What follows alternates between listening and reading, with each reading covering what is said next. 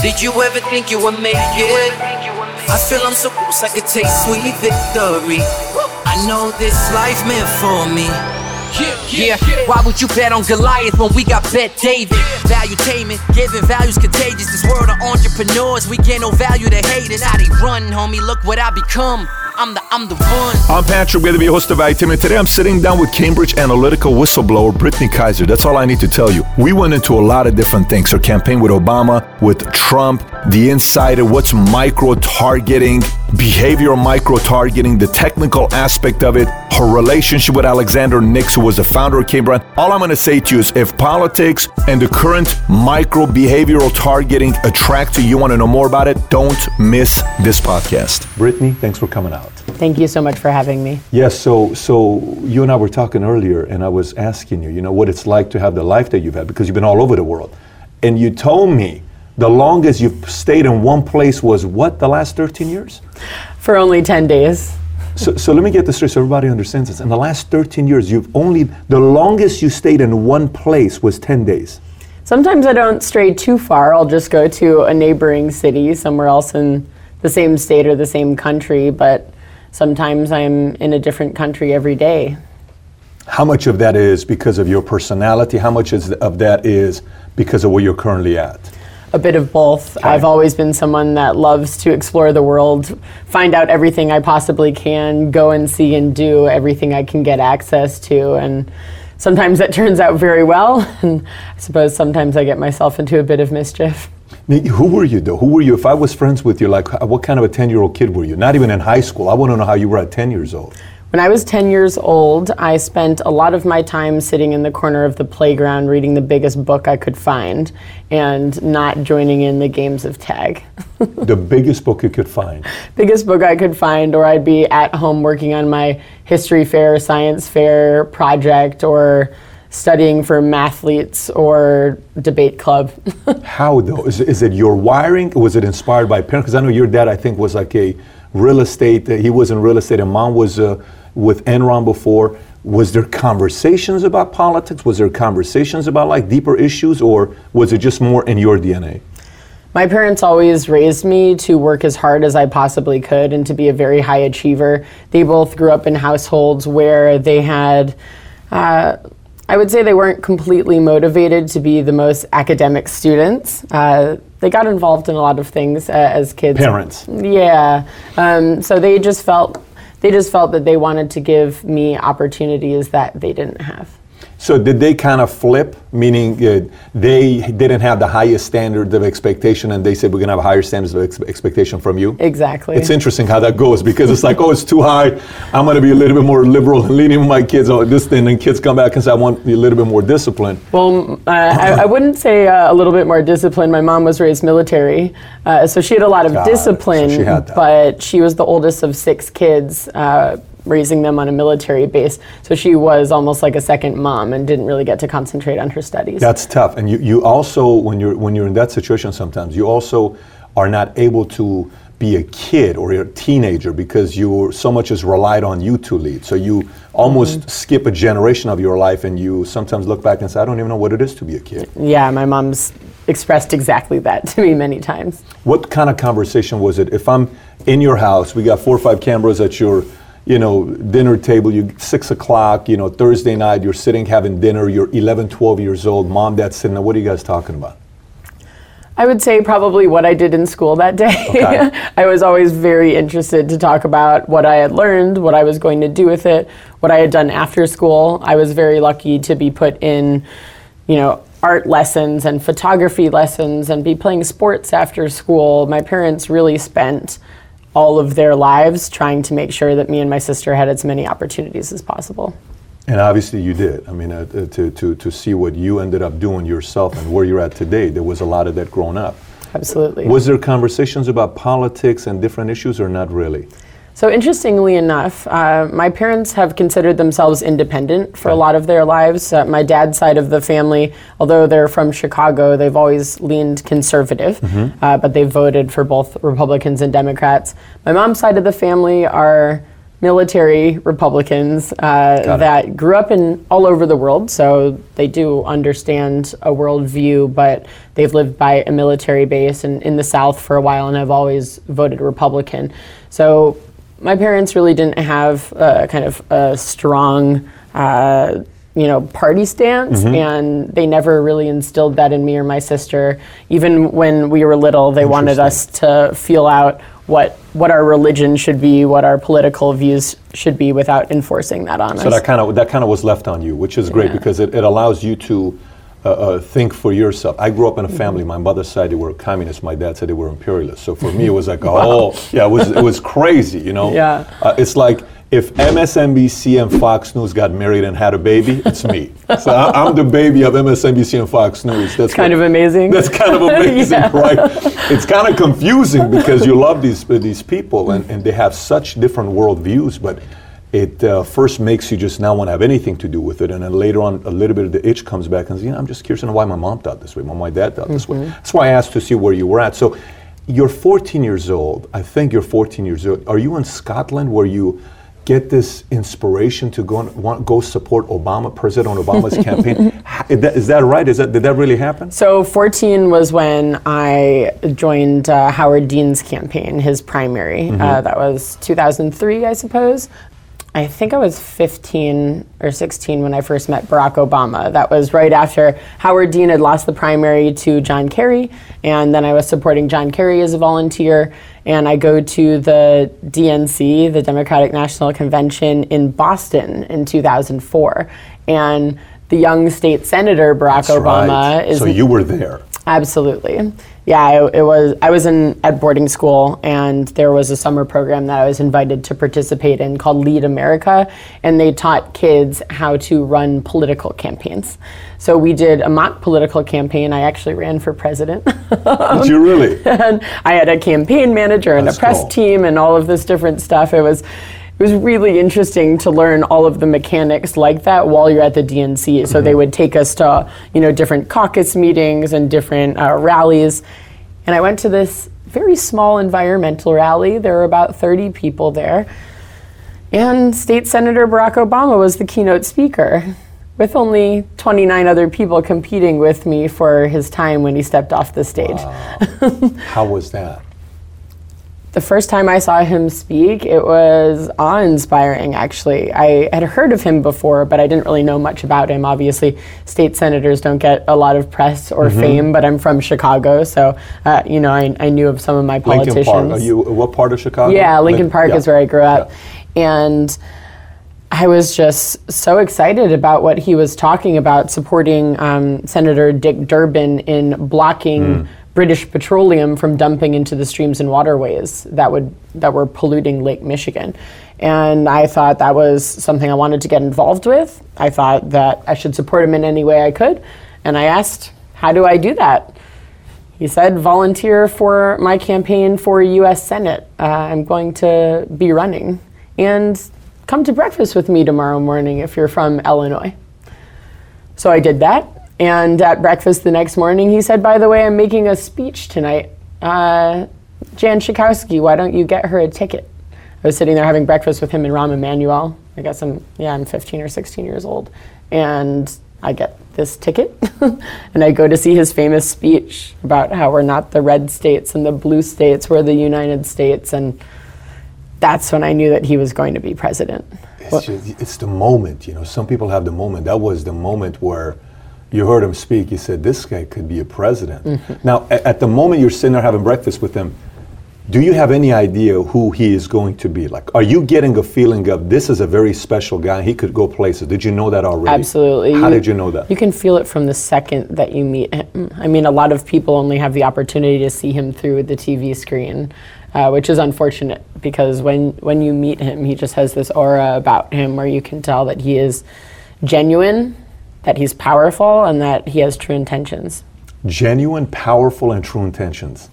That's a good combination. Yeah, it is. That's a good combination to be a president one day. Absolutely. A two-term president one day, right? Exactly. Very. So from there, what happens? So you, you do that, you work with them. Then what happens next? So I, I went to go finish high school. Okay. um, I left the United States when uh, George Bush got his second term. That was my last year, and it was my first year going to Scotland. So I started college there at Edinburgh University, and it was in my second year there when Barack uh, announced that he was going to be running for president, or Senator Obama, I should say. And I thought, well, you know, university is great and all, but it's not as important as this guy becoming president of the United States. That's what you were thinking.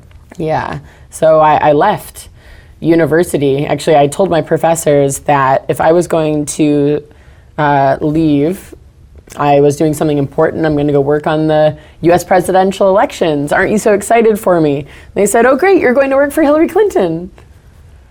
It's like, no, that, no, uh, Senator Barack Obama, he's my senator. I'm from the state of Illinois, and they didn't know who he was. So they said, well, it's, it's really not a good idea for you to be leaving university in order to, you know, just go, go work for someone that's not going to win. Um, They told you this. Yes.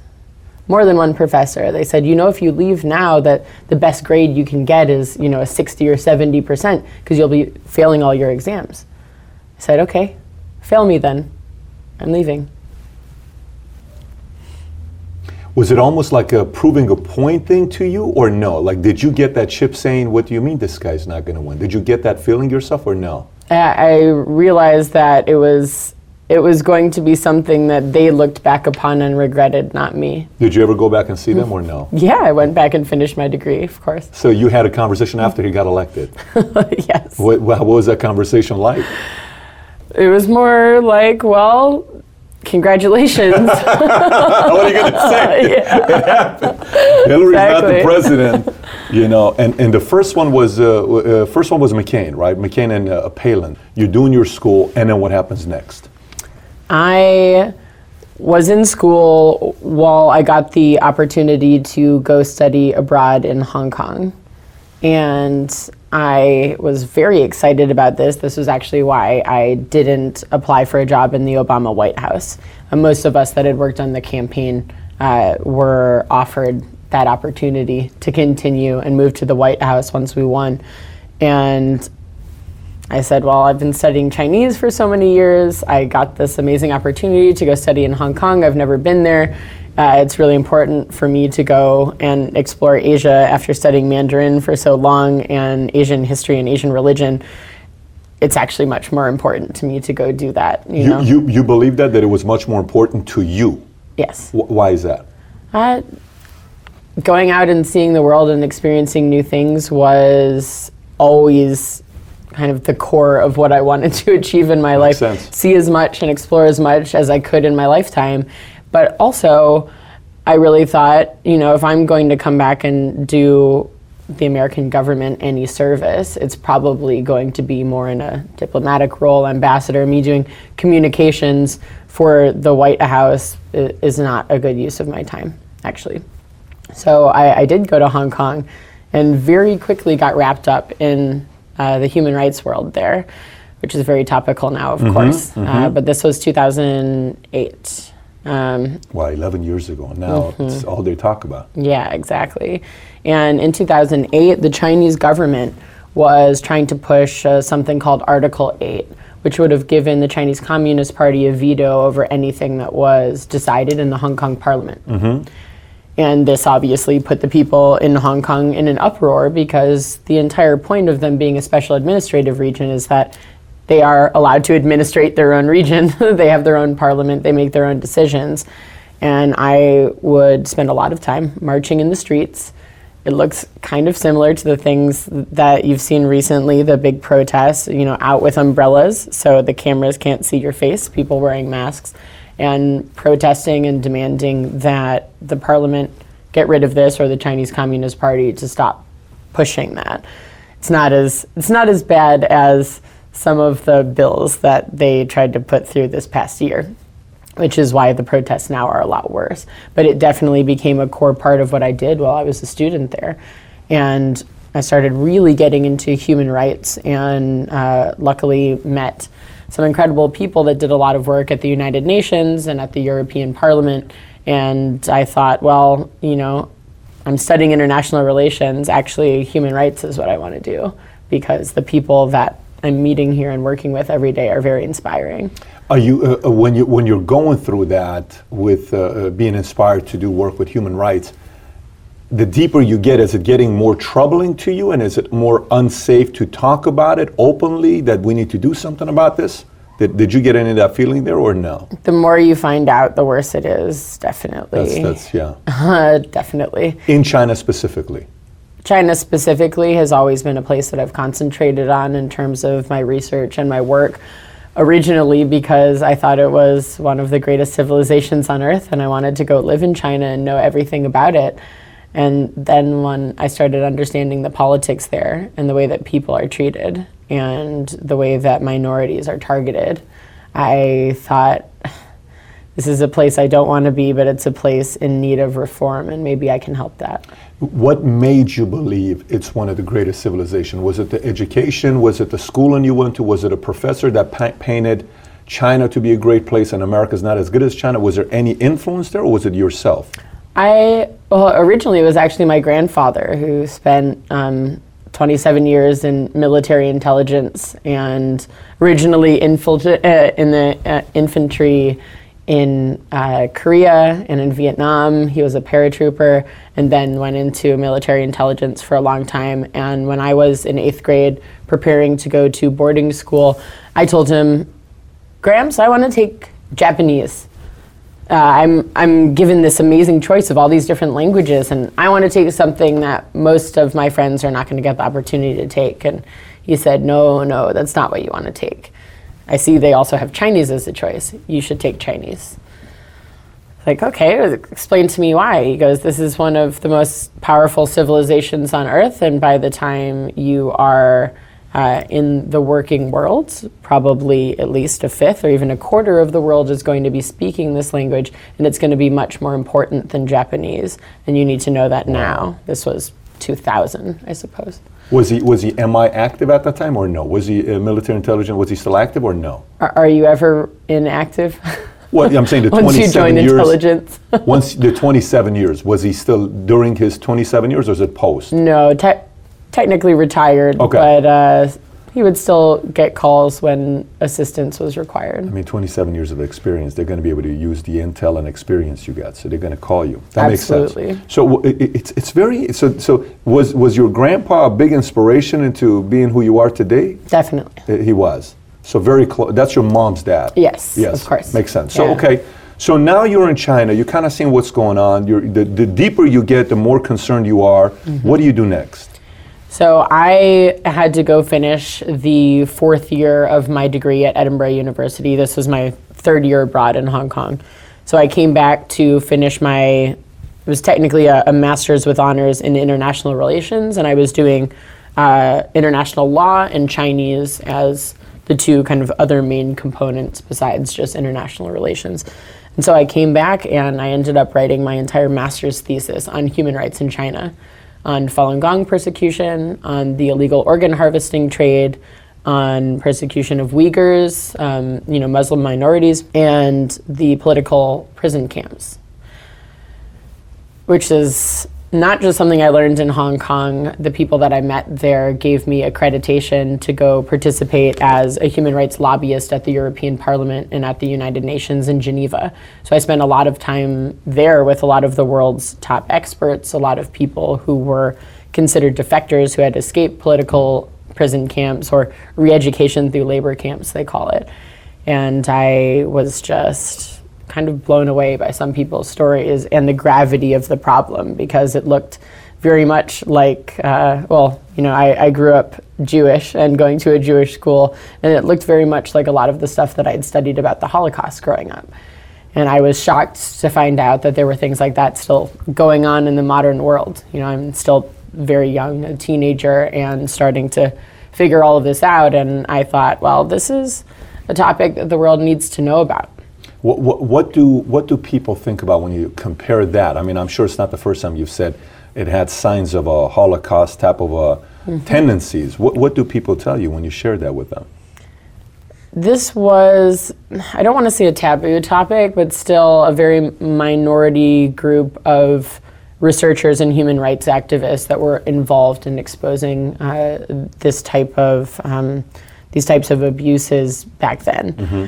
Now it's a little bit more mainstream. Um, more people understand it. It comes up a lot more in the press. It comes up a lot more in uh, diplomatic conversations when countries like the United States are thinking about their relationship with China, and it's it's no longer, I would say, uh, a, a topic that you would have to be in a tiny meeting room in some far-flung wing of the European Parliament building to, to know about. Now it's it's a lot bigger. So um, I'm happy that so many people have followed that through and mm-hmm. done something and put pressure. But uh, I definitely think we're we're hopefully starting to live in a world where things like that cannot go unseen anymore. What, what, do you think about when politicians protect China? You know, sometimes people are too careful. Like even today, like there's, I'll have guests that'll come here and I'll interview them, and they'll say, "There's only one thing I can't talk about.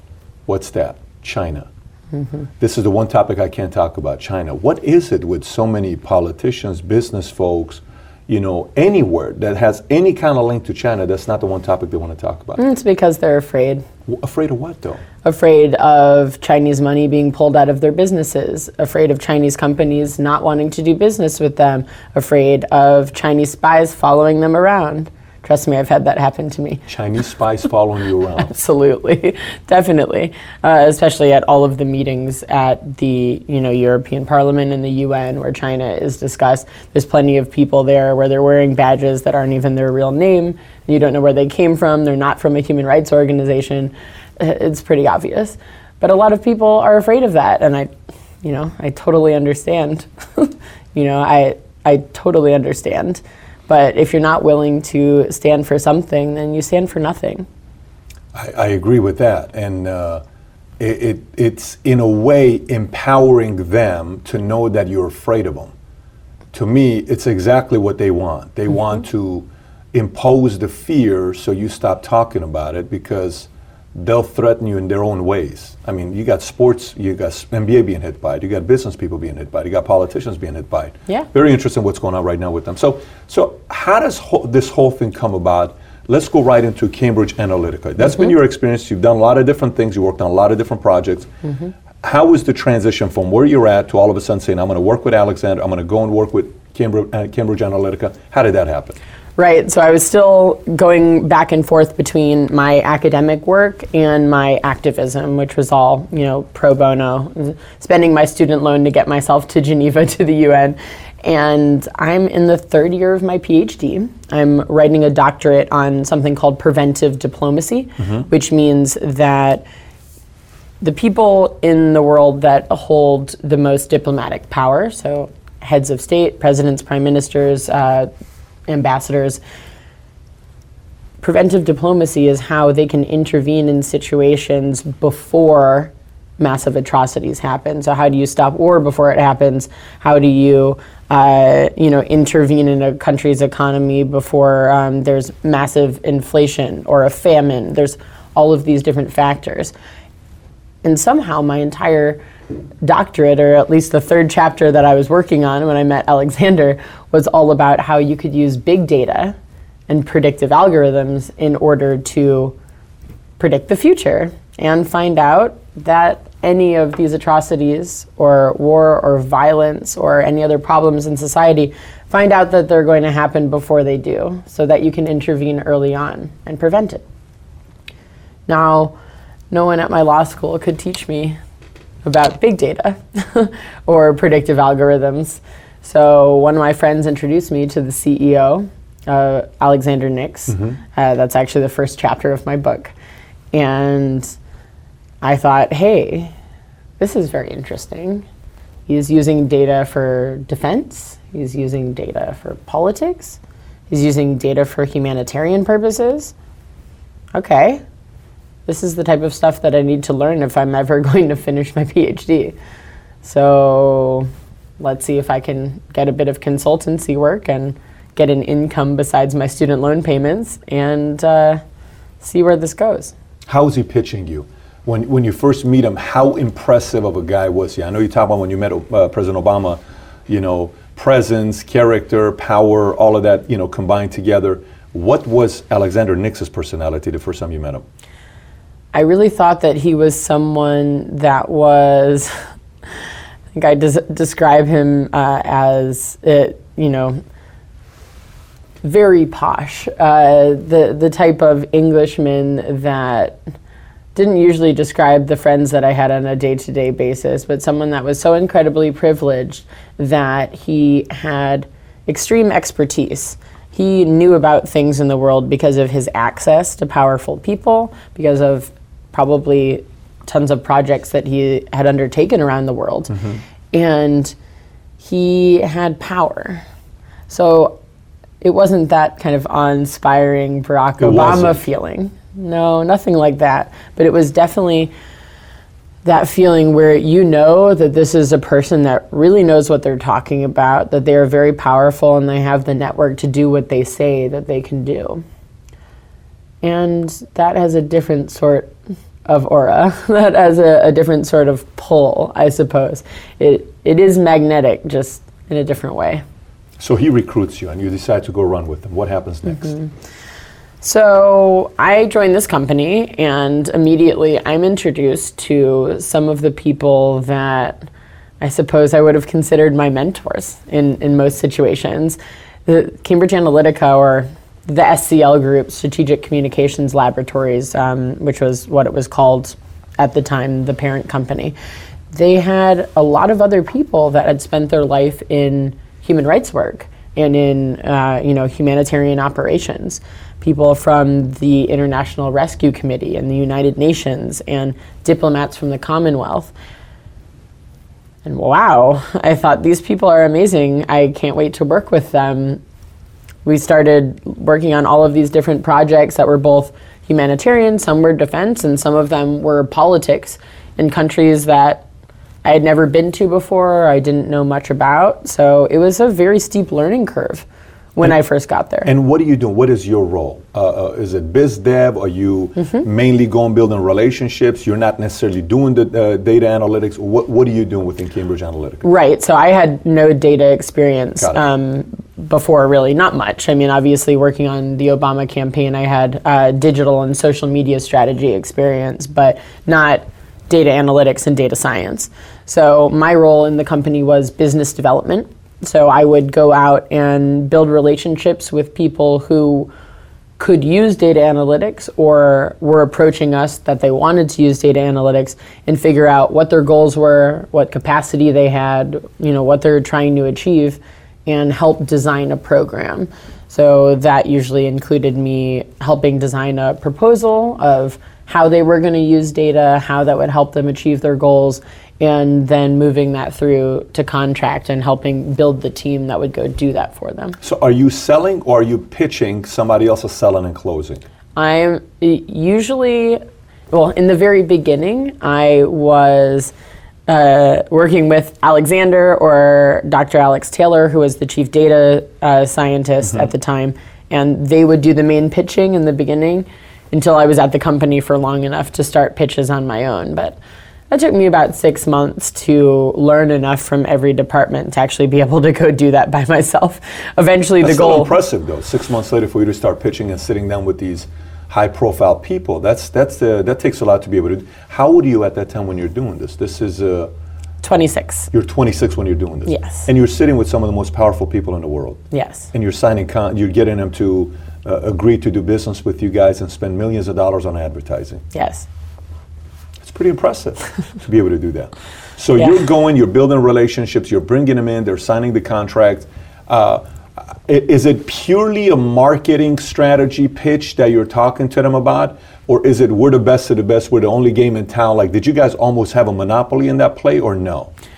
So, in, in some respects, uh, the SCL group had so much global experience in running political campaigns that that was the big pitch at the time. Oh, look at what we've done all around the world, all of these huge campaigns in countries with up to hundreds of millions of people or, you know, tiny island nations.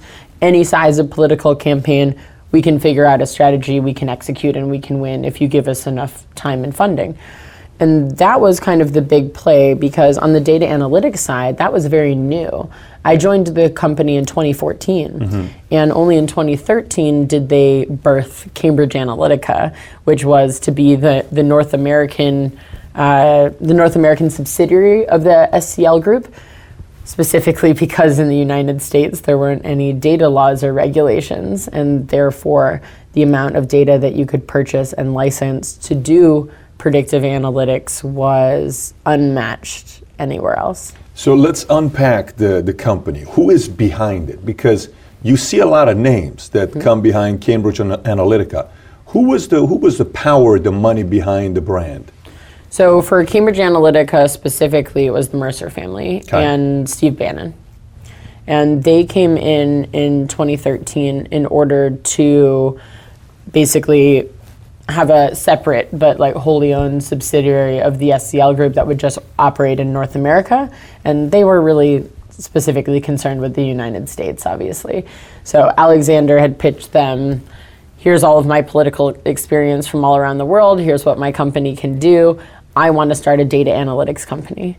And he had decided that because Sophie Schmidt, uh, the daughter of Eric Schmidt of Google, uh, had interned for him in 2010.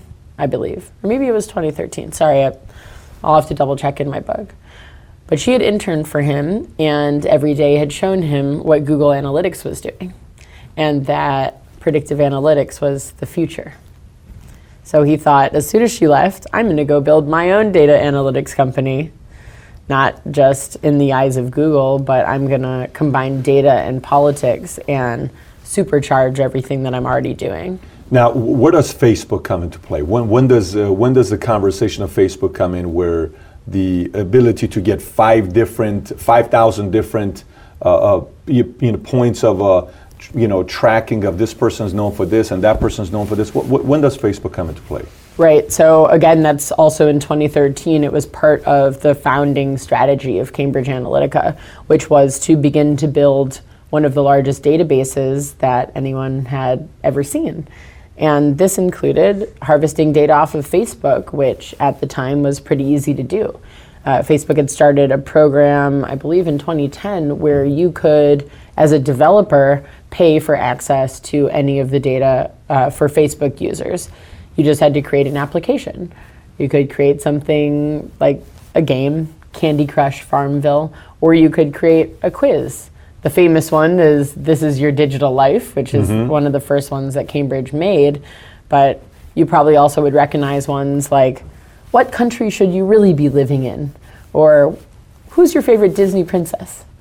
and so those. This has given you data, this has given you information. Absolutely. Uh, I'm sure most people never read the terms and conditions of those apps, but if you did, you would have seen that it gave the developer of that application not only your data, but the data of everybody else in your network, which unfortunately is not actually legally possible.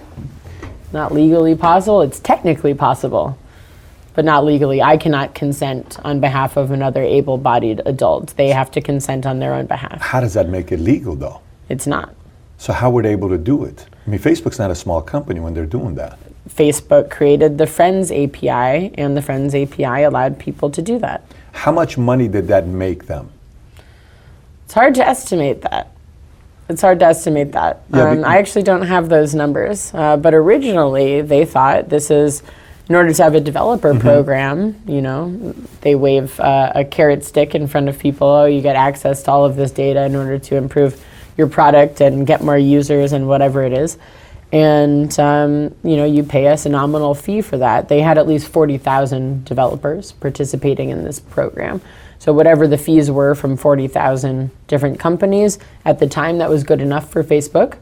But again, they were still a bit young. It was only a couple years later where they realized our data that we're collecting off our users is so incredibly valuable that if we don't give anyone access to it, and they have to advertise in Facebook, then we're going to make a lot more money. And that's why they closed it off in April 2015. April 2015. Mm-hmm. How long did it stay open? About five years, I think. Five years. Mm-hmm. And a lot of people took advantage of it. Absolutely. So, so is Cambridge Analytica possible to rebuild today? Mm, not in the not with the same Facebook data sets. Obviously, those data sets are still out there. They're all over the world, and we can never get our privacy back because of it, or at least if you had a Facebook account before April 2015.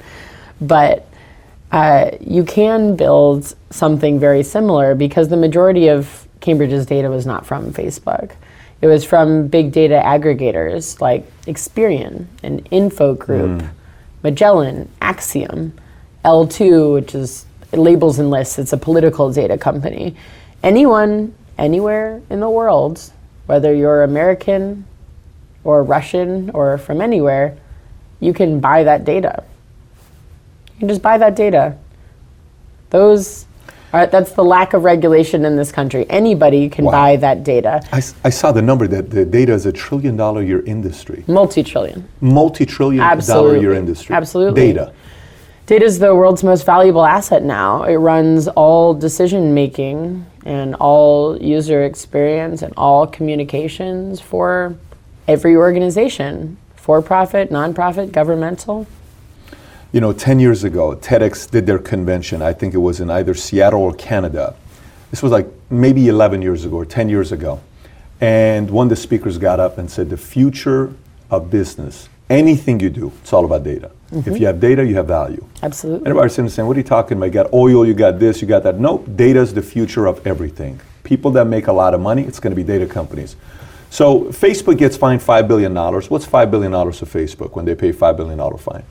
It's nothing to them because their stock price spiked from all the press and uh, they made the money back. In no time. Yeah. Five billion to Facebook is pretty much nothing. It, but uh, this is a point that I really want to make, which is that it, it's nothing to Facebook, but it's a really big deal for the Federal Trade Commission Why is that? because the, the FTC has never had that type of budget. And they're responsible for protecting consumers, right? So now they have five billion dollars to play with. Yeah. I think that's a very good thing. You know, Interesting the way you might put it. It might not be good for. It might not mean anything to Facebook, but it means a lot to the government. Yeah. So what? So so what they do with it now it allows them to go a little bit deeper with some other companies that are maybe doing what they're doing. I hope it doesn't just go to investigations. I hope it goes into investing into technologies that can protect consumers. Well, government's not famous for doing good with money, so we'll see what they're going to. Hopefully, they can stretch that five billion dollars because you can do some damage with that. Uh, Right. Who is the modern day Cambridge Analytica today? Is there one? I wish it was just one. Many of them. So many of them. Is there a dominant one? Not really. I would say a lot of them are still quite small. Um, there's even a lot of them that came out of Cambridge Analytica. A lot of I my bet. former colleagues Sure. just started new political consultancies. And uh, recently, I think it was two, maybe three months ago, the University of Oxford put out this uh, really scathing report that showed companies even worse than Cambridge Analytica popping up all over the world. Uh, companies that could be described as propaganda as a service which I could say some of that is very relatable to what I saw at Cambridge Analytica, but some of it is, worse. Um, they have disinformation and fake news as a service. Uh, They have know, that as a service. yeah, deep Disinformation and fake news. yeah, disinformation and fake news. Um, definitely saw some disinformation at, at Cambridge Analytica, but it wasn't really a core competency. Um, but it was used in the Trump campaign for sure. And also, a lot of these companies now have offer bot farms and making mass amounts of fake accounts and uh, troll factories and all of these different things that you know Cambridge Analytica, to my knowledge, never did at all. Cambridge Analytica never did at all. No. So you guys didn't say this. You didn't say, uh, I'll have uh, some fake news for $2 million, I'll have some uh, disinformation for $5 million, and give me some uh, these uh, troll, bo- uh, troll bots to help me out. No, a lot of people unfortunately confused what was coming out of Russia and what was coming out of Cambridge Analytica. So that was coming from them. It wasn't coming out of Cambridge Analytica. Absolutely. So, so can you can you explain to the rest of us what is behavioral micro-targeting, traditional micro-targeting, and demographic polling? Of course. Um, so let me start with demographic polling. Sure. So, demographic polling will mean that uh, I'm going to go out and ask questions of the population, and I'm going to make sure that my polling addresses the correct amount of men and women, different age groups, uh, different ethnicities, different belief structures, different um, parts of the country or states that people live in um, according to the population. So it's weighted properly. And I'm going to ask opinion questions like, do you like Donald Trump? Right? And that's all well and good, um, but that doesn't give you that much information. I'll give you a basic poll. Okay, you know, less than 50% of the country likes Donald Trump right now. Okay, what do you do with that for political communications? That doesn't help anything. It kind of just tests the water to see where where where people are at. What what is the national feeling, right? Um, and so, if you're going to go into um, uh, what did you ask for the next level? Uh, Traditional micro targeting or behavioral yeah. micro targeting. so uh, traditional micro targeting is going to take all of these different people and put them into groups. And it's not just going to be you know all right i'm going to talk to all of the women or i'm going to talk to all of the youth. But sometimes it does look like that. It might just be like okay i'm going to talk to all of the conservative women. I'm going to talk to all of the young people who care about the environment. I'm going to talk to all of the conservative Hispanics in this state. And so it's putting together basic demographic categories and a little going a little bit further. And then you will have a handful of different campaigns that will come out of a political campaign targeted at those different Such types as. of people. Give me an example. Um, so again, like we're going to talk to youth about the environment. Okay, great. Well, that might mean that I'm not going to make any other environmental campaigns because I've seen that only youth are active or are talking about these topics when I've done polling. So we're going to talk just about environmental initiatives to the youth because they're going to be the people that are actually going to get active. They're going to come out to events. They're going to go vote for me because of my environmental policy, right? And, and so that's what that will look like. Now, when you go into behavioral micro targeting or, you know, I would say real micro targeting, this is when you don't have to pick and choose your campaigns here and there. You don't just have to choose, you know, okay, five or 10 big topics at diff- targeted at different groups of people. You can target every single person in America if you want to. And you're going to target everybody according to how they view the world. So instead of just the youth campaign on the environment, I'm going to have a different campaign towards youth who are open minded and extroverted.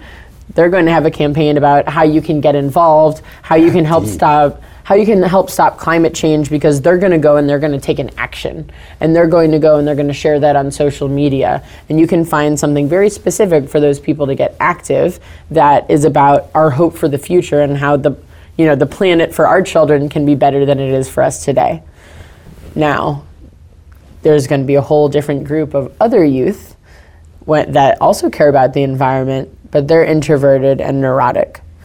So you're going to play instead on their fears about the environment. You're going to show them those pictures of a polar bear standing on a tiny piece of ice with melting ice caps in the background. You're going to show them the giant floating island of plastic and all of the dead birds and fish around it. You are going to use fear based messaging in order to drive them to action or to care about your environmental policy. And when you're trying to do something positive in the world, I guess that doesn't sound as bad when I phrase it on uh, let's save the environment type of platform. But it starts to get really bad when you talk about a different topic. Let's talk about registering to vote. What if I saw that the open minded and extroverted people could be encouraged to go vote, but the neurotic people could really easily be encouraged to not vote at all? Because I could instead make them afraid of politics. I could make them disengage with government. I could make them feel like their government has never done anything for them, so why should they care? So you could flip and forget, like, let's win by not getting the guys to come out and vote and impose fear that this may not even happen or there's not even a chance, so don't even worry about coming out and voting. That, that's unbelievable. So you guys went that deep into it? That's what I was shown in the two day debrief that I talk about in my book uh, that I was given a month after the Trump campaign. All my colleagues that had worked on the Trump campaign and the Trump super PAC showed me the strategies that they used um, when we were wondering, okay, what did you guys do? How did how did you win this? This is a crazy political upset that no one in history is ever going to forget. What did you do? And we thought we'd see some pretty cool stuff um, uh, with numbers, engagement. How did you get there? What were they clicking on? What were the tools that you used? There's a little bit of that, but there was also some really dark stuff that they showed us. Um, and voter suppression tactics were one of them they showed us these charts of how they labeled different groups of people. You know, like I said, uh, you know, the the neurotic youth environmentalist, or mm-hmm. you know, the conservative uh, Hispanic Texan. Um, there's you know these different groups, great, but they found groups of people who were going to vote for Hillary Clinton. They couldn't ever be convinced to vote for Donald Trump because the, the way that modeling works in politics is you're going to show how likely people are to vote, how likely they are to support certain candidates, what issues are most important to them. Those are kind of the, the main crux of political modeling. So if you find the group of people that might, might vote if they're shown the right message, or they might not if they're shown the wrong message and they're on the Hillary Clinton side, then the cheapest way that you can win with those people is by getting them not to go to the polls at all. Because no amount of money is ever going to get them to vote for Donald Trump. The cheapest way is to get them to stay home. Yes. That's the way that these tools are designed. How much did the campaign uh, uh, folks know that these were some of the tactics being used? Oh, they were very aware. Um, the target group was called deterrents to deter people. That was for this part. Yeah. To prevent them to coming out. Yeah, the chart, the charts that were used in the campaign headquarters. There was this big group of people on this chart that were called deterrents. It's like an X and Y axis. You know, the Trump people are over here, Hillary people over here, very likely voters at the top, and people who will never vote in their lives at the bottom. So if you can find people who are in the middle who may or may not vote, and they're definitely on the Hillary Clinton side, there's only one way you're going to use your money. So, so, and then you guys had also a group that you called persuadables.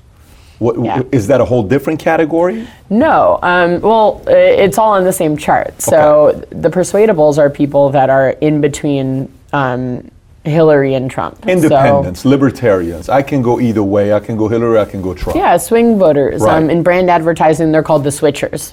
You can really mm-hmm. easy get the, easily get them to try a different brand. Uh, that's the same thing in politics, except persuadability is something that, you know, it's very nuanced to measure. Everyone's persuadable on some topics, but persuadability on a presidential candidate mm-hmm. uh, is a very specific type of person, right? and finding those people and finding the persuadables that are very likely to vote is where the majority of the money always gets spent. Now, which one of those groups was the most effective? Which, if you were to say, uh, you know how like you, you're you got a market and so what's your number one selling product? Milk, okay, and you know it's like the main thing. You got In-N-Out. What's the number one combo I sell is one, or you know McDonald's is Big Mac. Right. Which one was the most effective out of all those different groups?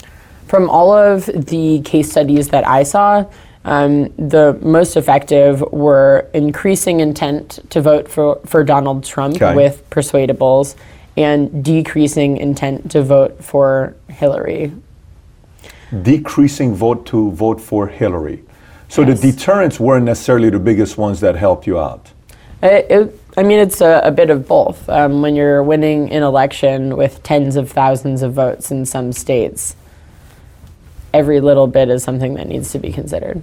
Now, uh, uh, let, me, let, me, let me ask you What other clients did you guys have at that time? I know I saw Brexit. I think you guys were working with Brexit as well. The Leave EU campaign, yes. Who else? What what other major campaigns? I mean, there were campaigns all over the world. I mean, Uhuru Kenyatta in Kenya, um, working um, on the last presidential elections in Mexico. Um, working on, I mean, even in the state of Texas for Senator Ted Cruz's uh, primary, um, working in Romania, working in um, for other parties in the United Kingdom, working for, I mean, really about 50 different countries over my time there. Simultaneously. Yeah. How big usu- is the team at the time? by the time we reached our peak, we were about 120 people full time and another 30 to 50 consultants around the world that would come on for kind of ad hoc projects. That's not a lot. No. That's a, that's a small group. And you guys were about to be, but I think the CFO, uh, Julian, said you guys were about to be a billion dollar company. That's what everyone was aiming for.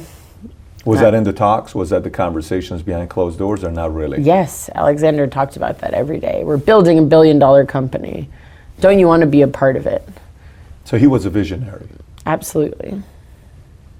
Now, you also said in an interview that uh, three and a half years experience working with him, you didn't have a bad experience. You said you actually enjoyed working with him. Like it wasn't like it was, you know, something where you said this guy was my friend, he was my mentor at one point, right? And then things turned. I thought he was. Was there a dark side of working with him or no? Yes. What he was was very volatile. Okay. So he'd be the type of person where, out of one side of his mouth, he's saying, you know, what bar are we going to tonight after our last meeting? And out of the other side of his mouth, he's screaming at you because we lost a contract to somebody else. But he would also be the type of person that would say, oh, I only like yell or get upset to make a point. And then almost like Jekyll and Hyde, he would switch his Come back. personality and then he's like, okay, let's go out to dinner. Hmm.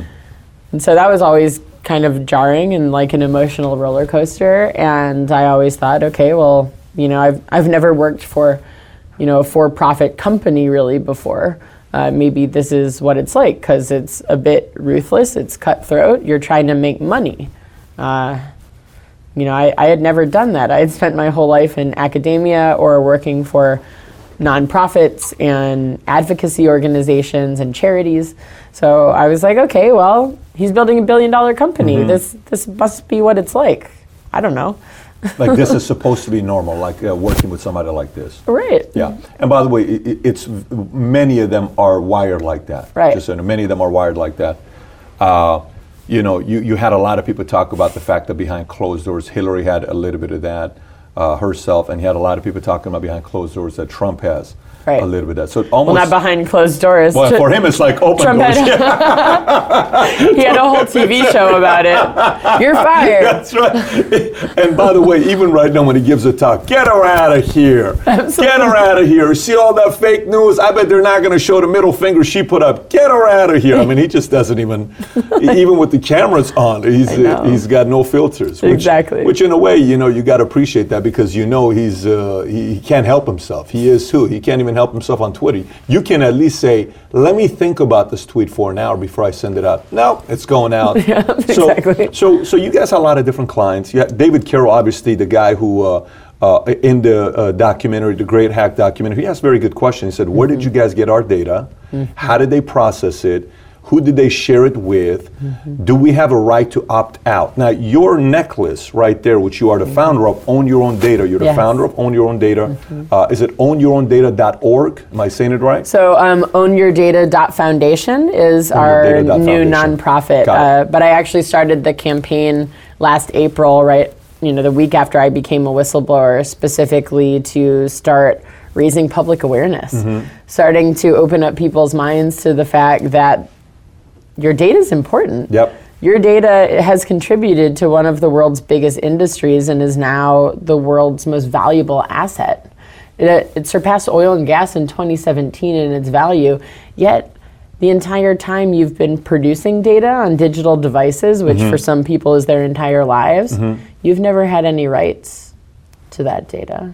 But how you know, i i a part of that, this is what I'll uh, come back to you and challenge me on it. I actually want to hear your argument. So, uh, uh, how many times you hear in the music industry, you know, oh my gosh, I signed a con- I didn't know I gave up my, you know, rights of this forever to you. How many times have you seen it in movies, you know, in uh, th- these stories? Well, you, I was in the contract. I never read, I trust you should have read the contract, right? Or, you know, yeah, I own this thing myself 51%. I thought you owned it 30%. No, this is how I set it up, right? So, how much of that are we responsible for to just say, oh, the new site is called what? The Facebook? Okay, sign me up. I'll go. What information do I need to put in? My date of birth, where I was born, my relationship is complicated. Go ahead and put it. Right. How much of it is on us to have the freedom to choose and make the right decisions, and how much of it is on the creator of the brand the Facebook? Well, I'm so happy that you asked that actually because I think it's a, a bit of a balance, you know. Um, it's important to have informed consumers and informed citizens so that we know how to protect ourselves.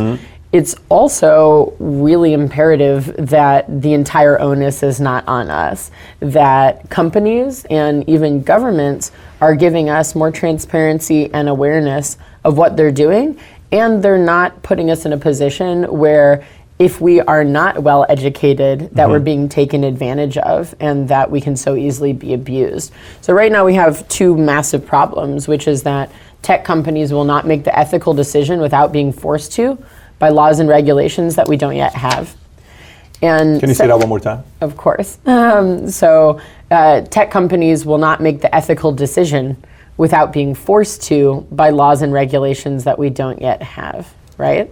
And so that's why we're in the position True. where Facebook has so much power and mm-hmm. companies like Facebook. And on the other hand, we have a population that is incredibly digitally illiterate. We do not understand what our data rights are, how to protect them. We don't understand basic cybersecurity protocols and how to keep our data private if we wanted it that way. We don't understand media literacy, you know, how to spot disinformation and fake news. You know, kids don't know how to understand cyberbullying and how to stop it. We don't know how to be ethical to each other online, especially when we're anonymous. These are all things that need to start being integrated into the education system because we just have an undereducated population for our overexposure to, you know, our digital life. How much, of, how much of that are we teaching in high school right now? How much of that are we teaching in junior high school right now? I mean, you were you were 13, 14 years old, and 13 years old is what eighth grade, seventh grade. I Mm-hmm. Think that's what it is, right? So how much how much of that are is our educational system right now saying? Be careful texting this person, messaging this person. If you get a profile like this, let me show you five different examples. Are we actually? I actually don't know if we're doing this or right now it's it's not taught in schools but it's just being uh, it's just starting. And that's why i started the own your data foundation. That's what we actually do. We do digital literacy training for kids in schools. Uh, we're starting with middle schools because we think that's really the first I the agree. first age group like 8 to 12 years old where your parents have probably given you a phone. Mm-hmm. um, even if your parents haven't given you a phone, you might have a family computer and you're probably using digital devices in school. So you have your own accounts, whether it be social media Access, yeah. or you, uh, or at least email accounts. You're surfing online for sure in order to do at least research projects. But you know, a lot of kids have full exposure. They're on their phones all day, every day. There are some kids where if their parents do not stop them, they will actually be on it 24 7. And not having the awareness of all of the different issues that I just listed is really debilitating and it's really harming the, the psyche of kids and it's harming their chances to be successful. I fully agree with you. Fully agree with you. I think there's a lot of things that we don't teach enough of. I think that's one of them that we gotta uh, uh, be more involved talking. There was a movie I watched. I think it was called Connected. Is it connected by the guy from Horrible Bosses? Who's the guy? The guy that uh, Jennifer Aniston was. Uh, no, no, the other guy, Horrible Bosses. Kevin Spacey was his boss in the movie. What's that guy's name? He's Oh, a great um, comedian. Oh, I know who What you're talking about. name? That was a really funny movie. phenomenal actor, right? so good. But but in this movie, the story is about the, the, his kid is being bullied online, and, and these friends of his in, in school create a, a, a profile, and they say, "Hey, you share your penis with me. I'm going to share the picture of my girl because I'm I'm going to share my privates." And they took the picture of the guy, the girl that they knew he was obsessed with, Mm-hmm. right? And he sends it to uh, him. And then the next day, those bullies from school take the picture and send it to everybody in school. Right. He goes to school, comes home. One day, the dad is coming home from work. He goes to his room. He's putting a loud, uh, heavy metal music, and he goes in. He's about to hang himself. Dad grabs him, puts him down, says, What happened? And they find out what the whole story was. That was a perfect example of what kind of bullying is going to be taking Yeah. place right now if you don't teach your kids. One of the best movies to watch with your kids is that movie because I think it will show your kids what is possible. Anyways, I don't want to digress from it. Let's go back to what we are talking about. Would you would you consider yourself? I mean, I know politically, I've heard you say you're Bernie. You were you were for Bernie. Yes. Not uh, uh, you were not Hillary camp. You were Bernie, and you're a Democrat. Would you still position yourself as that today, or has it changed a little bit? I would say the way that I see American politics is more from an independent stance, especially because I spent my entire adult life living in the United Kingdom, where actually even the Democrats in the United States look um, quite conservative in, in the United Kingdom and in a lot of other uh, countries in Europe. It's taken for expectation, taken for granted that everybody has free access to healthcare, that if you become homeless, you get a government house, uh, that you can have a weekly or monthly stipend from the government that will cover the needs of you and your family if you fall on hard times. So, a lot of the policies in America, even on the Democrat side, I, I find to be um, actually shockingly unhumanitarian. Uh, so it's really hard for Strong statement you're making. uh, yeah, Somebody listening to this could say you could be semi-socialist. they can say whatever they want. I care about human rights. Okay, but but economically, you're comfortable more leaning towards the socialist side if it comes down to uh, uh, programs to take care of people. Would you say you you put yourself in that position a Absolutely. little bit? Okay. Which is why I have always been a Democrat because I do believe in social programs. I've um, I've never voted for a Republican before, although I would consider it if um, they had policies that made sense to me. Any But, Republican that's been attractive to you? Anybody that you say, you know what, that guy could have worked. um, Marco Rubio. Really? Yeah. Why Marco Rubio? Again, it was that crazy moment the first time that I ever saw him speak Yeah, in person, to. where I was just so uh, attracted to his personality and to some of his policies and the way that he talks about unifying people and you know including people that have usually been left behind. That that makes sense to me, and he's a fantastic speaker. you Oh know. my gosh. Yeah, maybe. I mean, right now I'll take anyone that even knows how to speak in full sentences in the White House. So Um, it's fair so- to say that the gift we had outside for you of uh, President Donald Trump's poster signed, we had that as a gift for you. We weren't going to give it to you to go home with it because.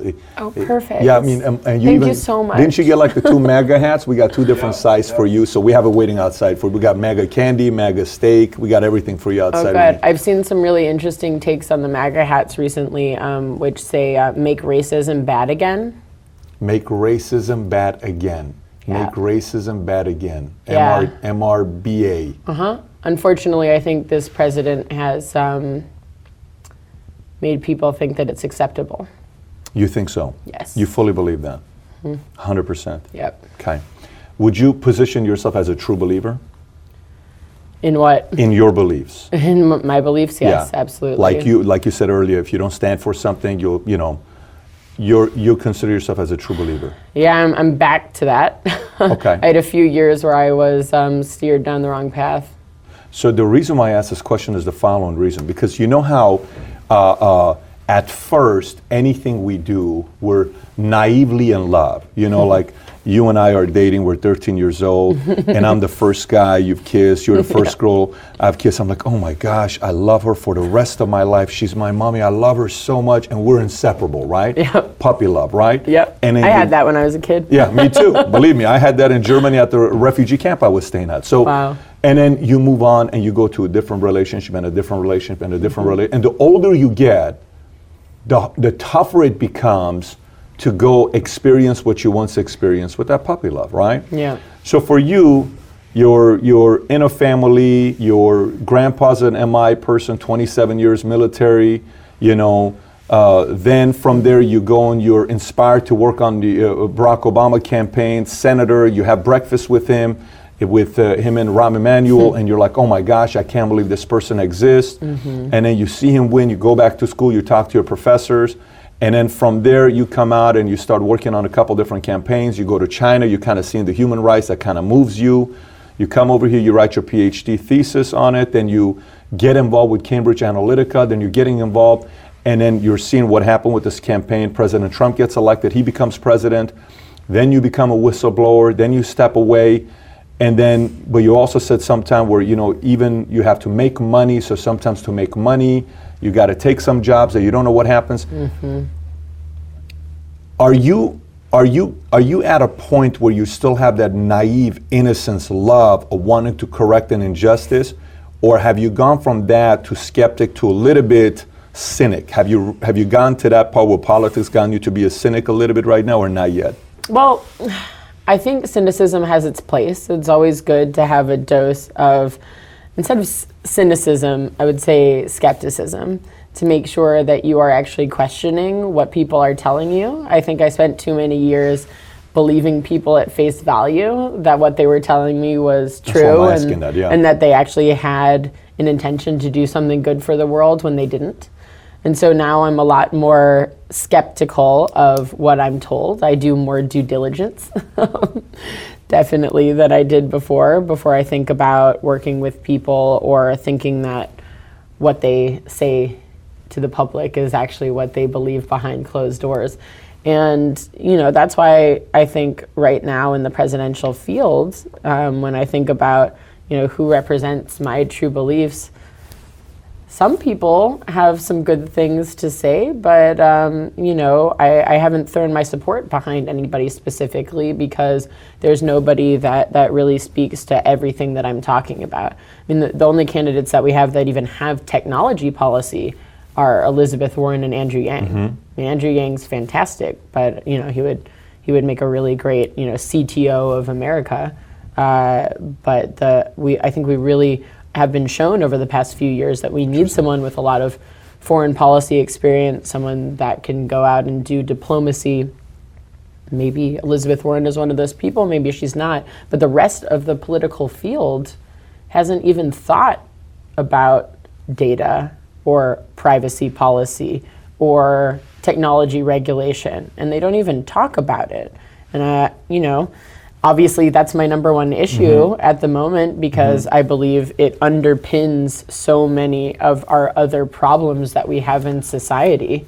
Uh, that it needs to be taken care of and it's not being addressed. I, I, wonder who is going to do it, though. I wonder who is going to actually be talking about it because uh, when you look at I haven't heard Joe Biden talk about it. I haven't heard. Sanders talk about it. No. Yang will talk about it, and people will resonate with them. Elizabeth Warren is part of her message. Tulsi Gabbard, I haven't heard. Uh, so, do you think? Uh, uh what do you think are the chances of anybody being able to beat Trump right now the way it's going? I would say right now, if it's if it continues to go as it as it is right now, no one can beat him. No one can beat him. Not if it continues to go as it's going right now. What do you mean by that? I think the Democratic side is spending a, too much time tearing each other apart as opposed to actually building a unified message that can get people to care about politics again um, and actually get people out to the polls. I, I think right now the DNC is terribly disorganized and that's unfortunate. Now, there's another topic of what's going on right now, which is impeachment. Mm-hmm. So, where is that going to go? Is he going to be impeached by the Senate? We don't know. The articles have not even been sent over to the Senate. I have a strong feeling after watching the Republican members of the House of Representatives making their testimony that it is very unlikely that the Senate will, will proceed. Two thirds? Two thirds? Yeah. I mean, so, so who voted president? Tulsi Gabbard voted president. Two other people voted president, yeah. right? And 100% Republicans voted you know, against it. And in Senate, you already heard what mm-hmm. uh, what uh, he said that he's going to do. It's not even it's going to die day one, right? right?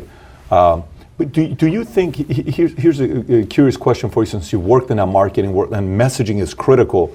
Do you think sometimes uh, a lot of these candidates are in the shadow of Nancy Pelosi and the impeachment campaign that they have that they're driving, where it's taking it like last night. Nobody knew the debate was taking place last. night. I was like, oh, shit, we got a Democratic debate, right? Do you think? I also bit, forgot. That's what and I'm I actually saying. watched that. So do you think? Do you think in a strategic way it's actually hurting the camp because, like, uh, uh, it's almost like a father that cannot help take the shadow away so his father, his son can, uh, you know, it's like the, Demo- the DNC cannot take the attention away to say, listen, Mm-hmm. let, let Biden, let Bernie, let Warren, let these guys get it. Because the media should be talking about them 24 7, not be talking about impeachment, knowing you're not going to win two thirds on Senate. So, uh, Yeah. uh, what are your thoughts on that? You think it's kind of uh, hurting a little bit of the Democratic candidates? Well, I think technically it, it could be, but we can't think of it that way because when laws are broken and when our Constitution is violated, people need to be held to account. And I'm sorry, but I actually believe that when this president is no longer immune, when he's no longer in this seat, that he will be indicted for many different crimes, actually. You think so? Absolutely. How certain are you of that? I'm pretty sure there's sealed indictments waiting for him. You think so? Yes. So let me ask you. So I mean, the, the same can be said because for me, when we're going through this, here's how I process it. And again, it- I, I I prefer you challenge me nonstop the entire mm-hmm. time. Okay. so this is how I process it. So when you're when we're going through Cambridge uh, uh, Analytica and I'm looking at something, okay, it's very obvious. You know, the different kind of persuadables, the deterrence, You know, the possible pro-Trump, the absolute anti, you know, Hillary. Great, great strategy. I get it. But uh, somebody could say, well, Brittany, I mean, let's not be naive. This has been going on for a long time. It just happens to be that today's tool is this. Somebody could say, you know, there used to be time we used it uh, by bullying people, like literally bullying people and preventing some communities from being able to vote and knowing who to target and putting the fear into some communities to not even going to vote by bringing some power people like in the 1800s and the 1900s hey making sure people were fed to vote you know just throw some food at them they needed to poor areas to win their votes over. While then you know could be we use the mob a little bit because the mob helps with kennedy to help him with election and you know the mob's involvement with that uh, election that took place. And then well, you know, uh, what helped with uh, some of these other guys is radio. Whoever was better on radio, oh, it's not fair. Nixon wasn't good on TV, but Nixon was better on radio. But the reason why JFK won is because JFK is better on TV and Nixon wasn't good on TV. He was sweating, he hadn't shaved, he had a four o'clock, you know. so, hey, but that's not fair because JFK Kennedy's better looking. You don't need to vote uh, for a president because he's better looking than me because Nixon's not as han- handsome as he's and he speaks as much. So, or somebody could say, well, if you look at media today, 99% of media, except for one TV station, is on the liberal side. Somebody could say mainstream media is all liberal. You can say MSNBC, NBC, CBS, ABC, you know, CNN. You can go Time Magazine, Fortune Magazine, Money Magazine, uh, New York Times, LA Times. I mean, you could say New York Post right, Breitbart right, Drudge Report right, Washington uh, uh, uh, Times right, but Washington Post left right. Somebody could say, well, this is great. I don't know why you guys are so upset because liberals have been doing this for a very, very long time with the media, and the only opposition you have is Fox. So maybe, just maybe, again, I want to hear your argument on this. Just maybe you are getting a taste of your own medicine. Why are you upset now? Because Trump won. Because if Hillary would have won, would you have come out and said that she used some tactics, or maybe Trump was involved, or you know Russia was involved? So again, I want to hear your response to that. So I'm just asking at minimum that we obey the laws that we've already agreed to uphold. Voter suppression is illegal.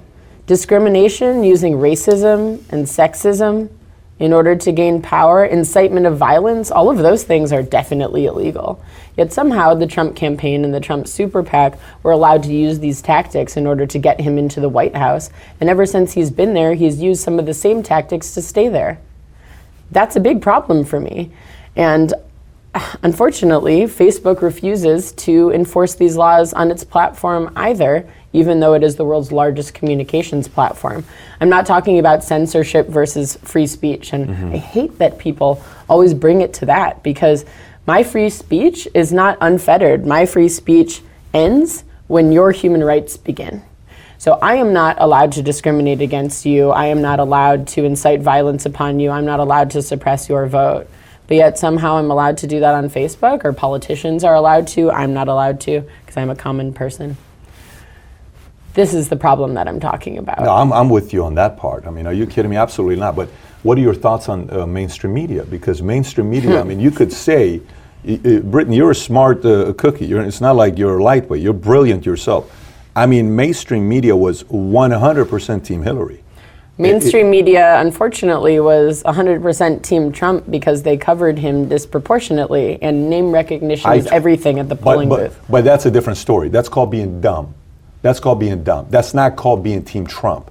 That's called the more you talk about him, the more attention you give him, versus the more you talk about. So- so, so what I mean by this is the following. So let's just say if you and I break up, okay, Mm-hmm. and and I'm going out there and say, but you don't understand. She's also this, and she's also she was this, she was that, she was this, and you know you're kind of like, well, look, here's what I wanted, and that's not what he wanted. I wanted to have kids. He didn't want to have kids, Mm-hmm. and so you're talking about why we had a different. I'm talking about how bad of a person you were. Guess who's winning? You're Me. winning. I know. Yeah, I'm mainstream media. Right. I, you kind of are like, listen, we need to build a wall. I hate the wall. That's what I want to do. But if you keep on saying wall, wall, wall, wall, wall, people think about the wall. Exactly. no one thought about the wall before he brought up the No, wall. I'm not at all. I'm not sitting here telling you, Yeah. like, what I'm saying to you is, I honestly think the DNC needs to hire a legitimate marketing firm to help with the languaging and if MSM, mainstream media, needs to collectively come together and change their messaging, Mm-hmm. or else the way they're going right now, it's going to be bad for a long time because the more you give me an anti how bad of a person I am, you're constantly building me up. I don't think that's an effective strategy. No, I totally agree, and something that you'll, I don't know if you'll find it funny or horrible, uh, but after Donald Trump won the election, and we as Cambridge Analytica commercial were going out to pitch advertising campaigns, when we went to go pitch uh, big media companies, they would say, you know, we'd get a, a meeting with CNN, for example, and we'd go in and we'd be like, oh, well, we thought it was going to be really hard to get this meeting because, you know, you don't like our biggest client. And they'd say, oh, no, we made so much money off of covering Donald Trump. You're forgiven. Don't worry about Get it. Get out of here. Yeah. So, what does that tell you about their uh, uh, loyalty? Is the loyalty to money or is the loyalty to their beliefs? Indirectly, my interpretation of what you just said is they're not true believers. No. But again, the entire point of a news agency is that so- they're supposed to do their research and present unbiased facts. Come on, come on. Now, You think That's the point. You you you think So they're supposed to keep themselves in business. you think Sean Hannity is going to be unbiased? You think you think Rachel Maddow is going to be unbiased? Never. You you you think a Cooper or a Watters' World? You think these guys are going to come on now? Sure, but their entire business model I is to stay in fully get it. business I totally get it. and Yeah. continue to present what they see as news. Right? I get it.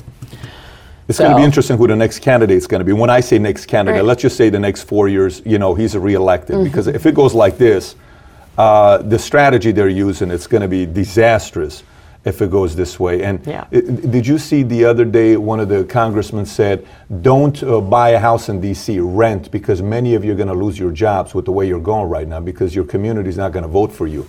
Uh, it, it's, it's, again, United States of America, politicians like, if you and I sit down here, for instance, you and I, Mm-hmm. we go have a drink together, we go for a cup of coffee, we go have dinner together. We're going to have differences, mm-hmm. but we're probably going to walk away saying, hey, really enjoyed the conversation. Of course. This was phenomenal. Totally. Yeah, totally. Like, you know, he came up and said, well, you know, I, th- th- be, and I'm like, listen, in my company, I have 50% Democrats. We've got 12,000 agents, mm-hmm. 50% Democrats, 50% Republicans. Okay. And obviously, when I say 50% Republicans, we got the 10, 15% in the middle that's independent libertarian. And obviously, you got a community that could care less about politics. Yeah, totally. Just don't even Yeah. bring up anything with politics. I don't want to talk about Right. it.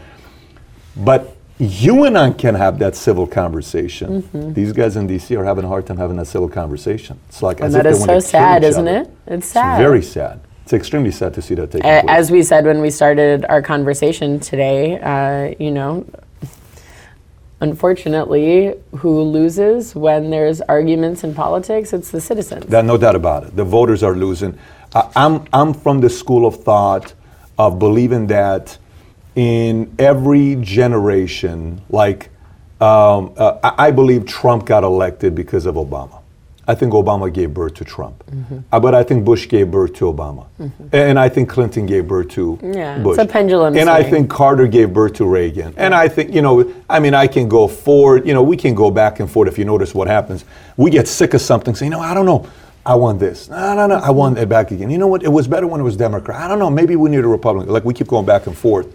But I think the one thing that I'd love to see happen, which I haven't yet seen in America during my time of being here. I, I was a Clinton fan. Bill, I was a Clinton fan. Obviously, forget about what he did with Monica, but as somebody who would sit down and do his stuff, I was a fan of his. Mm-hmm. Uh, it'd be very interesting if all of a sudden we get a synergist that's actually able to bring people together. I know. I don't know if it's going to happen or not. Maybe I'm a little bit too optimistic that it's possible, but you know, I've seen these things happen. You know, you see families that are divided and somebody comes in and brings the whole family together. Right. It's a beautiful thing. I know. Very, very interesting to have somebody come in here. L- let me ask you this question. We got like a few minutes left. Mm-hmm. Um, what, what is life like right now for you as a whistleblower? Career wise, your personal life, your comfort, your level of comfort of feeling safe, your fears. What is life of a whistleblower today? Well, it's definitely the scariest thing I've ever done. Um, not going to pretend anything other than that, uh, but it's been something where I've been so lucky that what I said resonated with people. People actually care now. They care about their use of technology. They care about being abused and taken advantage of by big tech. They care about owning their data and actually having control over the value that they produce every day and over their private information if, if they want to keep it private. But it should be all of our choice. And so I've been lucky, you know. I was given a platform. I had the incredible opportunity to work with the great hack team, um, and we've now been shortlisted for an Oscar this week, which is just so incredible. And I was so lucky to work with HarperCollins as well to write this book, Targeted, and to get the word out there. And now I have millions of supporters around the world who ask me every day, what can I do? How do I protect myself? How do I support the Own Your Data campaign?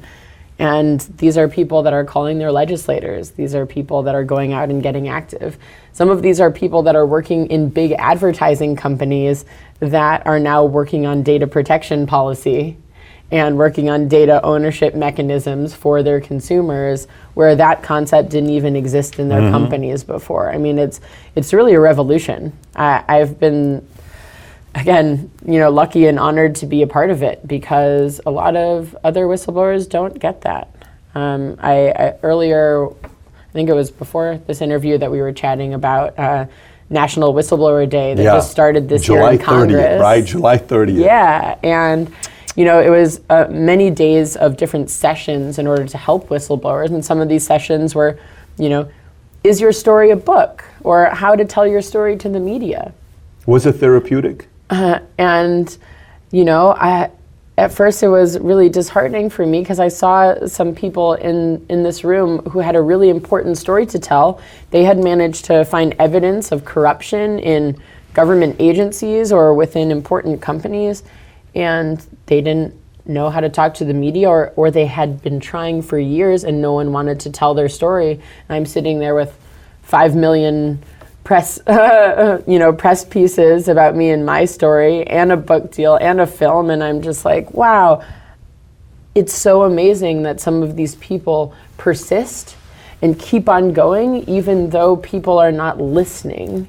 And the fact that I was so lucky that people wanted to listen just blows my mind. And I, I want to address, you know, the safety question that you had, which is that you know, no, I, I don't feel completely safe. Um, it's not like I get threats every day, uh, but there are definitely a lot of powerful people that would prefer if I stopped doing interviews like this every day, um, and would prefer if I stopped if I stopped pushing data privacy legislation in Congress. But I'm not going to stop. The threats are not interesting to me. So I think that it's just important to recognize that becoming a whistleblower is not easy and it's something that should be encouraged in order to force transparency and to weed out corruption. You know, one day, hopefully, uh, whistleblowers are protected enough that it's a lot easier for us to stop corruption before it becomes a really big problem. Would you say uh, Julian Assange is a, a friend or somebody you admire? Well, he was someone that I admired for a very long time. Uh, I think whatever role that he had in the hacking of the DNC mm-hmm. or not. Um, that's not something that I support, obviously. Uh, but the work that he did in the beginning uh, and what he stood for, for full transparency and for holding power to account, is something that I will always support. His dropping of the Iraq war files to show the crimes against humanity that were committed, mm-hmm. or war crimes that were committed, had such an effect on what I did for the rest of my life and the way that I viewed the world and the way that I view my own government and the way that I question things. So I think, you know, he's someone that is in a very sad situation right now. And it's specifically because whistleblowing laws are not strong enough and they need to be. How was it when you met with him? Because I know you and him had a meeting together. How was that experience? It was so sad to see someone who has been basically in solitary confinement for seven years. He was nearly see through. And I hardly got to have a conversation with him. I mean, you could tell he was obviously psychologically affected by being in there because it was almost like he was just talking at me for the whole like 20 minutes that I was there. Um, you know, everything that was inside his head because he doesn't really get that much human contact. So everything he was thinking about, he just rattled off. And, it, you know, wow. it's really sad to see that, uh, especially when, when I worked in human rights, working with um, prisoners of conscience and working with political prisoners was something that I specialized in. And, you know, at the time, I really did kind of see him as a political prisoner. I mean, his life is done. I mean, what are you going to do? The married, kids, public life, going out, seeing things, movies, just the day to day. I want to go to a restaurant, having dinner. He can never do that for the rest of his life. Australia is fighting to get him back, but Australia versus America doesn't usually end up battle. with Australia yeah. on top. No, it's not. It's not. Uh, uh, it's not one that uh, you're going to win too often. Right. What are some of the biggest threats we have today? Now, obviously, you know, data is one. And by the way, you know what's so weird is I, am a, I'm a CEO of a financial firm, and I go to a lot of these conferences with these big 50, 100, 200 billion dollar insurance companies. Mm-hmm. And in the last 18 months, the most common conversation that's been coming up is cybersecurity. I mean, it's just it's we've never seen this much before, Absolutely. and it continues to coming up right now. Right. Based on what you see and what you know, and being on the inside on many of these things, what do you see as the biggest threat we are facing today? Is it data, cybersecurity? Is it China? Is it Russia? Is it internal? Is it companies the size of Facebook, Amazon? You know, uh, uh, what, what do you see as the biggest threat to the average person? I would say the biggest threat to the average person is the fact that there is a complete and utter lack of data protection. And data protection has a lot of different parts to it, right? Um, that is everything from, yes, cybersecurity, fending off attacks that could come from anywhere in the world from bad actors. Uh, that is also securing the value that us as individuals produce, the tracking and traceability of where data goes, who has it, where it's held, what it's being used for, and actually having any sort of opt in or permission structures for my personal information mm-hmm. to be used by certain people for certain purposes, and the right to actually monetize my own value for myself as opposed to being exploited. Data and the way that it is used means that anybody in the world can buy my time, my attention, and my privacy. It goes to the highest bidder. And right now, because of our lack of legislation and regulation, because of our lack of technology that can actually manage and t- track and trace data in a reliable way, it means that our democracy is up to the highest bidder. And that's what scares me the most, which is why I do what I do every day. What is my data worth? What is the average person's data worth? Your data can be worth whatever you want it to be, depending on who you want to share it with. Uh, I really hate that Mark Zuckerberg tells people it's worth, oh, $17 a quarter or something like that. You know what? I just had a friend that, that did a study with, um, you know, a set of diabetes researchers and pharma companies and said for somebody that qualifies for a diabetes study, how much do you pay for that medical data? Because you know most medical data comes from young 18 to 35 year old white men in college who go for extra beer money to medical trials, right? And so to find someone that qualifies for a diabetes study, It cost them $28,000 for six to eight weeks of data in order to find the people, in order to get people to become part of a study, in order to complete the study. Yeah. For a couple months of medical data, which is probably just blood tests, urine samples, they go in a couple times, right? So if we are to build a future where we own our data and where we are actually able to profit from our own human value, we need to have systems where we can share our data anonymously and securely, where we have laws and regulations that allow us to own it as our property. And that, okay, I'm fine if I produce data with a pharma company or I produce data with Facebook, they can have part ownership and I can have part ownership. I wouldn't have produced that data without them. That's fine. Fractionalized ownership is cool. But we really need to recognize that we have rights to the information that we produce in order to flip the switch and change these business models from being exploitative to empowering. I think it's going to come soon, though. I actually think it's going to come soon. I, I don't think it's something that's, you know, every time some idea comes in, there's a little bit of abuse, there's, and then there's a lot of abuse, then there's incredible wealth made, and then there's some regulations. Yes. And then you kind of uh, uh, work it out with the regulators and the entrepreneurs, and they make it work. I actually think, based on what you're saying, it's reasonable. A business like Facebook may say, okay, I'll pay this much for your data, I'll pay this much for your data, let's partner up on it. Uh, very interesting. What's the cost of being a president today? Here's what I mean by it. Is there a dollar amount? Because I hear the number saying it costs $2 billion to be a president today, right? It costs a billion and a half to be a president today. Uh, can anybody get $2 billion behind them and be a president, or do you need a little bit of a pitch man, somebody that's going to be able to be doing the work?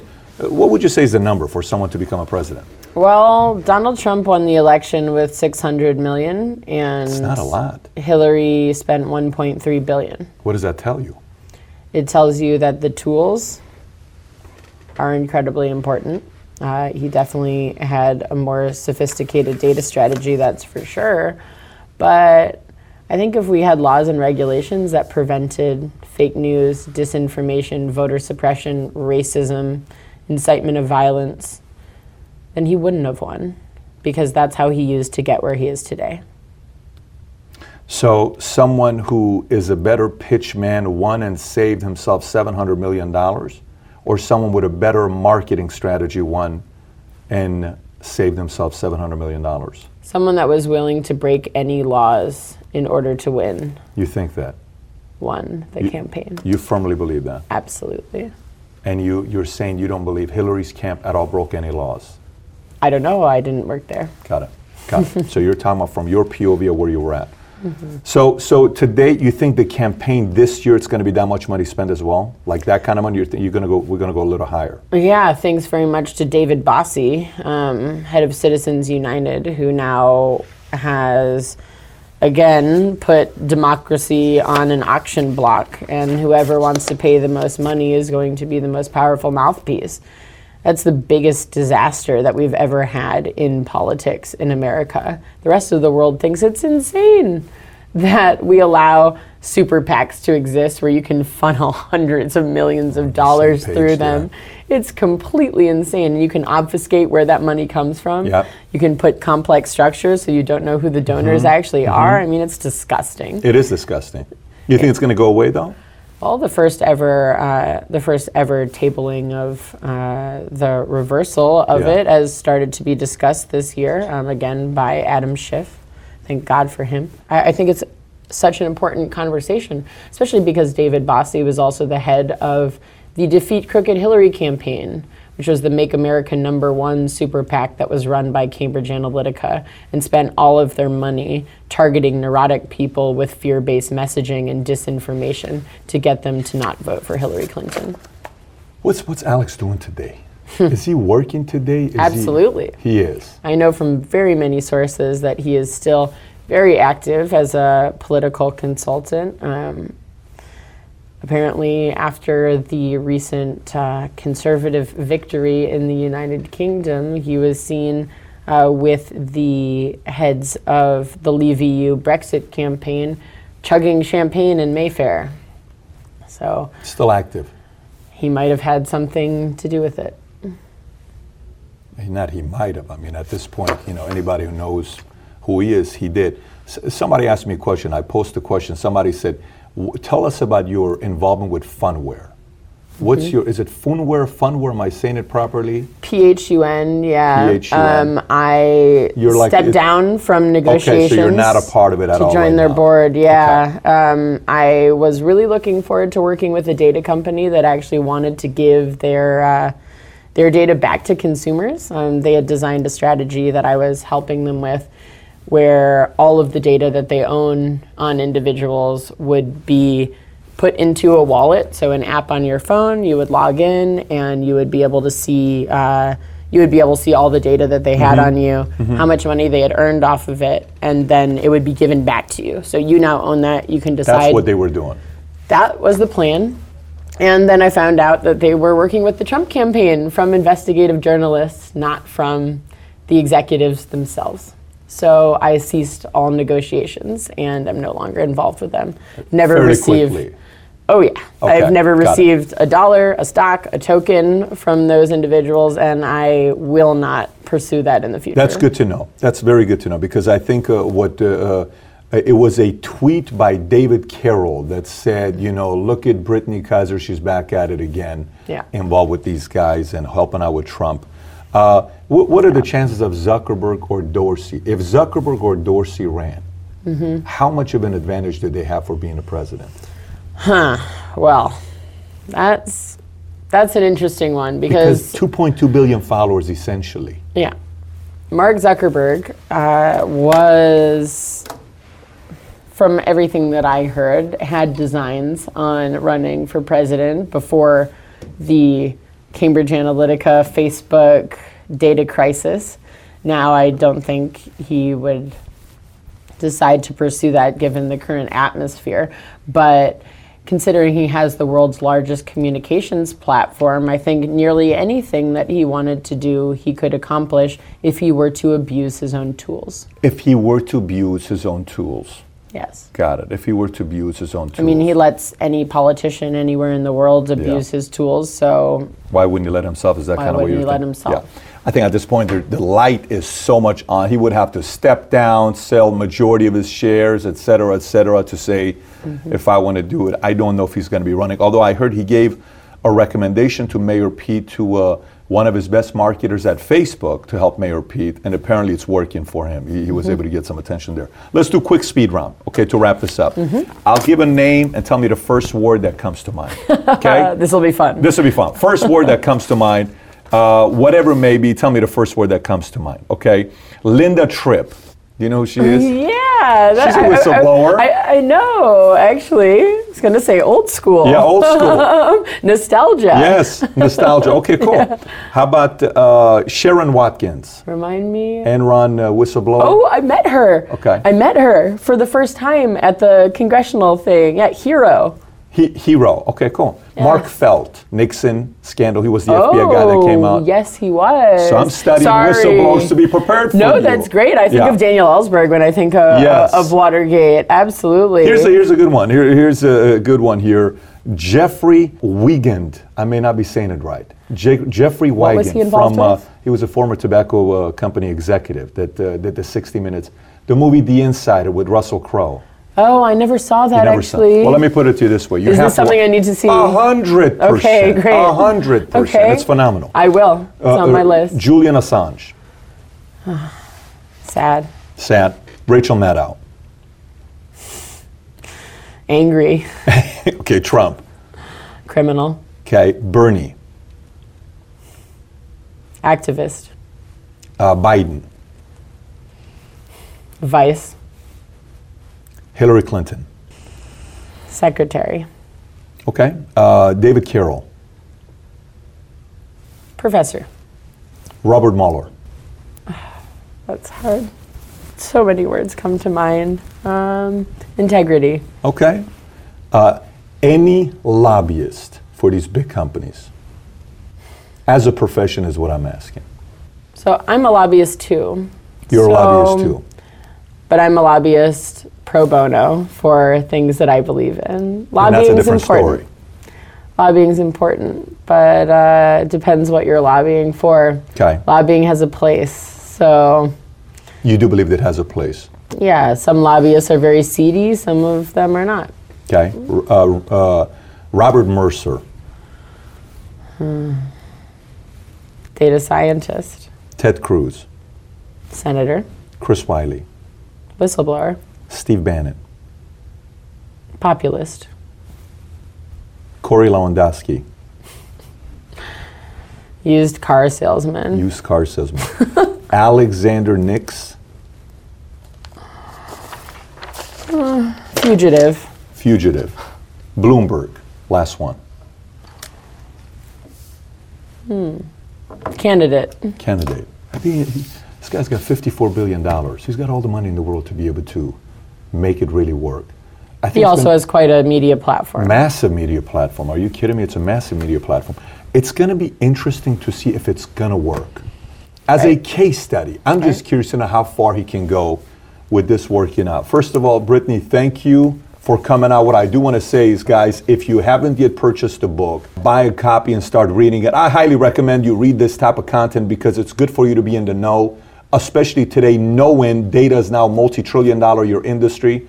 For you know how to protect yourself, your business, and your family. Brittany, thank you so much for coming out. I had so much fun with this. uh. Absolutely. Truly had Thank you so fun. much for you having coming out. me. Yes. It's a pleasure. Appreciate you. Thanks everybody for listening. And by the way, if you haven't already subscribed to Value Valuetainment on iTunes, please do so. Give us a five star, write a review if you haven't already. And if you have any questions for me that you may have, you can always find me on Snapchat, Instagram, Facebook, or YouTube. Just search my name, Patrick Bet-David, and I actually do respond back when you snap me or send me a message on Instagram. With that being said, have a great day today. Take care, everybody. Bye bye.